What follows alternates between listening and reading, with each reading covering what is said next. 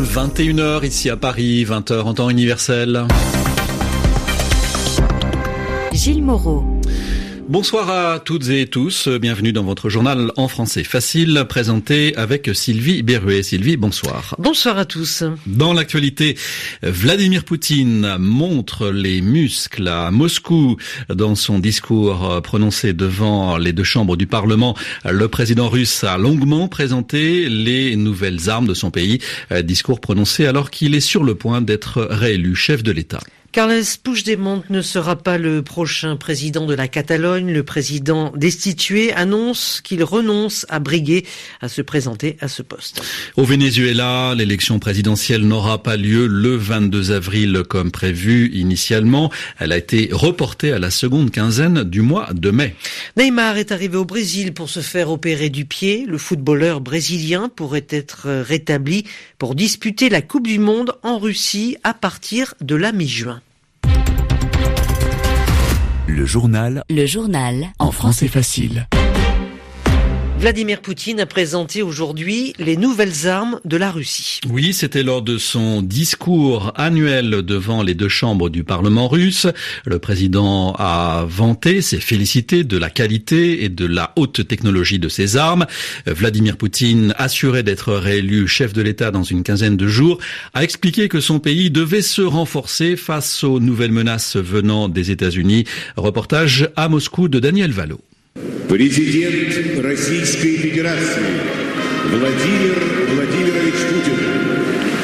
Sur deux heures de discours, près de la moitié était consacrée aux questions de défense. Vidéos et images de synthèse à l'appui, Vladimir Poutine présente dans les moindres détails les nouvelles armes mises à la disposition de l'armée russe. L'une de ces innovations, c'est ce missile de croisière doté d'une charge nucléaire. Ce missile est invincible face à tous les systèmes de défense anti-aérienne. Comme à son habitude, Vladimir Poutine évoque les années sombres qui ont suivi l'effondrement de l'URSS et l'humiliation infligée selon lui à une Russie trop faible pour tenir son rang de puissance. Une époque désormais révolue aux yeux du président russe. Aujourd'hui, la Russie est dotée d'une armée moderne et forte. Malgré toutes les difficultés, la Russie est restée une grande nation nucléaire. Il y a 20 ans, personne ne nous écoutait.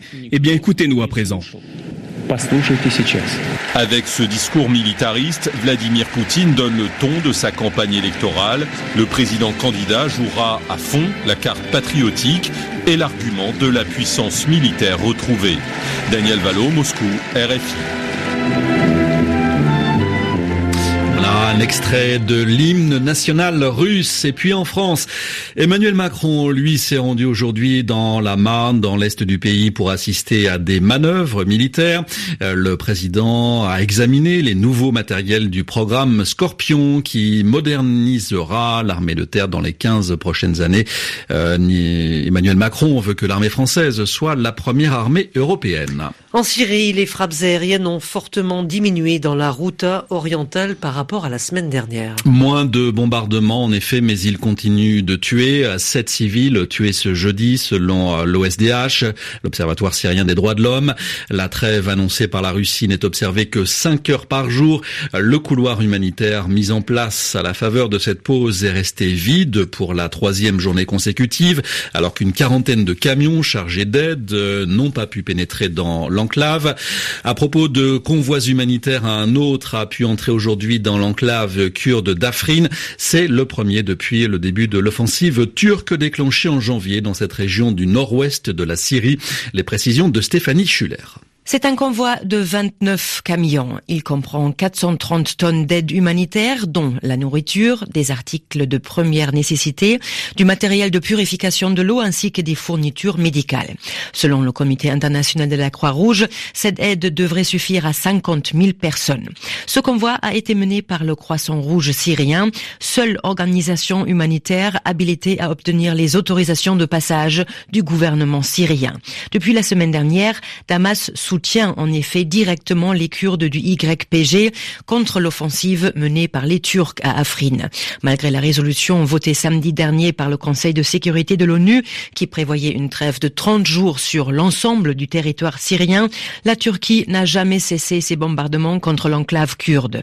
Selon l'Observatoire syrien des droits de l'homme, 141 civils, dont 27 enfants, ont péri depuis le début de la campagne militaire turque le 20 janvier et les conditions humanitaires à Ne cessent de se dégrader.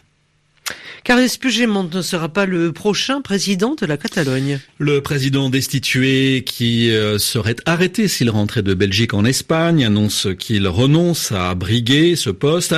Euh, son groupe au Parlement catalan propose comme candidat euh, Jordi Sanchez, le président d'une association indépendantiste actuellement emprisonné. Dans trois jours, le 4 mars, se tiendront les élections législatives en Italie. Le parti populiste 5 étoiles a présenté aujourd'hui l'équipe qui serait amenée à gouverner s'il remportait ses élections dimanche.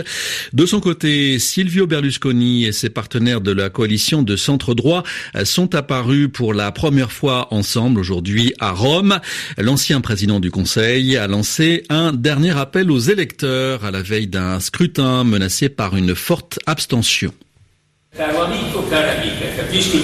Cher ami, cher ami, je comprends ton dégoût que je partage pour cette politique, ces politiques et ces 300 parlementaires qui ont trahi leurs électeurs.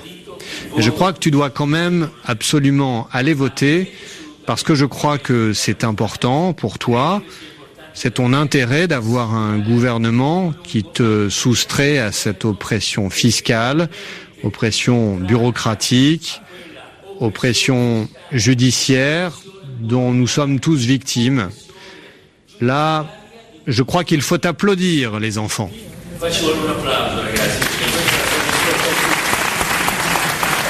L'ancien président du Conseil italien Silvio Berlusconi. Au Venezuela, l'élection présidentielle n'aura pas lieu le 22 avril comme prévu initialement. Oui, elle a été reportée à la seconde quinzaine du mois de mai en application d'un accord passé entre le gouvernement et certains partis d'opposition vénézuéliens. Le président sortant Nicolas Maduro brigue un second mandat. Il est candidat pour un second mandat. Il a toutes les chances d'être réélu depuis que la coalition de l'opposition a décidé de ne pas participer au scrutin. Marine Le Pen mise en examen pour diffusion d'images violentes. La présidente du Front National avait diffusé sur Twitter des photos de victimes du groupe État islamique, euh, convoquées ce matin par un magistrat. Elle a été mise en examen pour diffusion de messages à caractère violent, susceptibles d'être vus par des mineurs. Délit passible de 3 ans de prison et 75 000 euros d'amende. Restons en France. La hausse d'un euro du prix des paquets de cigarettes est entrée en vigueur aujourd'hui. Le paquet coûte désormais autour de 8 euros. L'objectif étant de provoquer une prise de conscience chez les fumeurs. Euh, Tom Rossi s'est rendu dans un bureau de tabac de la banlieue parisienne. Son reportage. Il a déjà augmenté le paquet?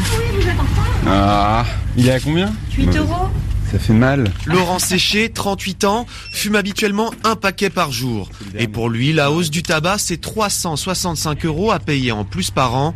Une mauvaise surprise. Bah, ça fait un beau petit voyage, un beau week-end, ça. Ça fait mal. Bon, ben.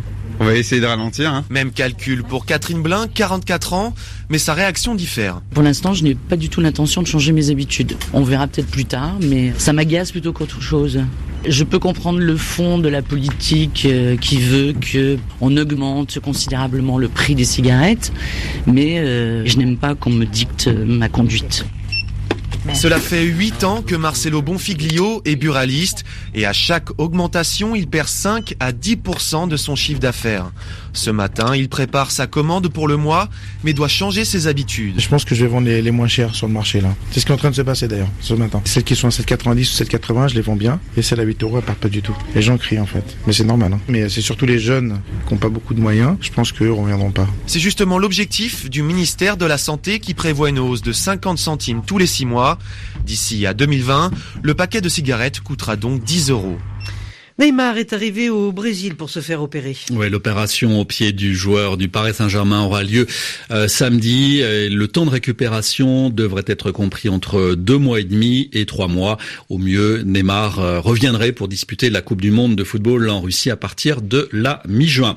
Voilà, c'est la fin de votre journal en français facile à retrouver sur notre site à la page RFI Savoir. Bonsoir à tous. Bonsoir Sylvie. Bonsoir à tous.